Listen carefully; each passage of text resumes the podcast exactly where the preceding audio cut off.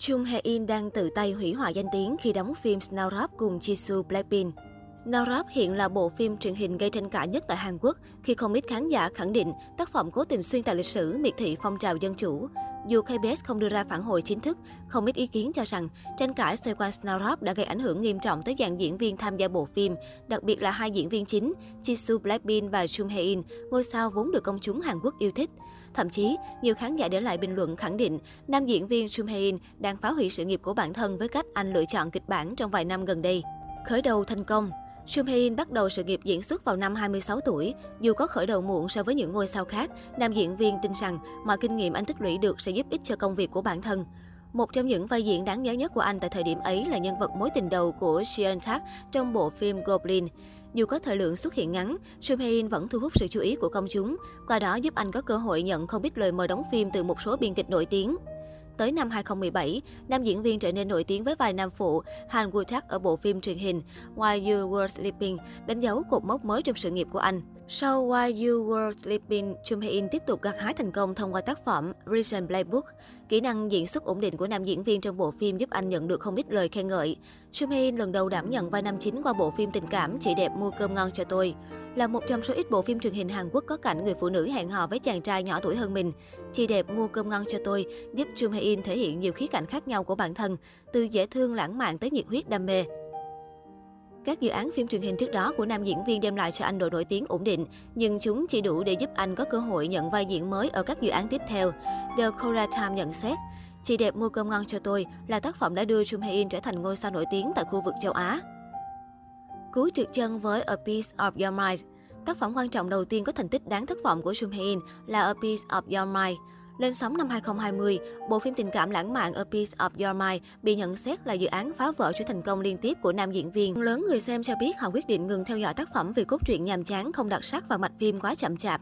Do vậy, thời lượng tập phim của A Piece of Your Mind được cắt giảm nhằm tăng tốc độ mạch phim, đẩy nhanh sự biến chuyển trong cảm xúc nhân vật. Việc giảm số lượng tập phim cũng khiến dự án kết thúc sớm. Tuy nhiên, sau thất bại đầy đáng tiếc của A Piece of Your Mind, Soo In sớm lấy lại danh tiếng và vị thế thông qua bộ phim đình đám nói về chủ đề nhập ngũ DB. Sau khi công chiếu, bộ phim nhanh chóng chiếm vị trí số 1 trên bảng xếp hạng các chương trình nổi tiếng do Netflix trình chiếu tại Hàn Quốc. Cốt truyện độc đáo, dàn diễn viên tài năng, khâu sản xuất chất lượng và cách thực tế nghiệt ngã của nghĩa vụ quân sự Hàn Quốc được khắc họa thông qua bộ phim, khiến TB góp mặt trong danh sách những bộ phim Hàn Quốc nổi tiếng nhất năm 2021. Tự tay hủy hoại danh tiếng, Tuy nhiên, thành công mà TB đem lại cho Jung Hae-in chỉ tồn tại trong khoảng thời gian ngắn, khi có khả năng nam diễn viên phải đối mặt với cuộc khủng hoảng lớn nhất anh từng gặp trong sự nghiệp diễn xuất của mình với bộ phim Snowdrop.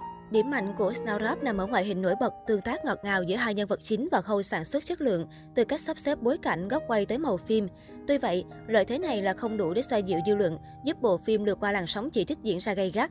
Snowdrop đối mặt với cáo buộc xuyên tạc lịch sử, bóp méo thông tin về phong trào dân chủ Quang Chu năm 1987 và lãng mạn hóa hình tượng của cơ quan tình báo quốc gia sau khi bộ phim công chiếu. Lời kêu gọi tẩy chay Snowdrop sớm lan rộng tại Hàn Quốc.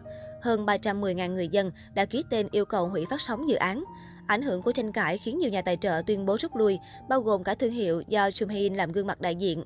Không dừng lại ở đó, phát ngôn của Jung Hae-in về Snowdrop và phong trào dân chủ cũng khiến nam diễn viên chịu tổn hại lớn.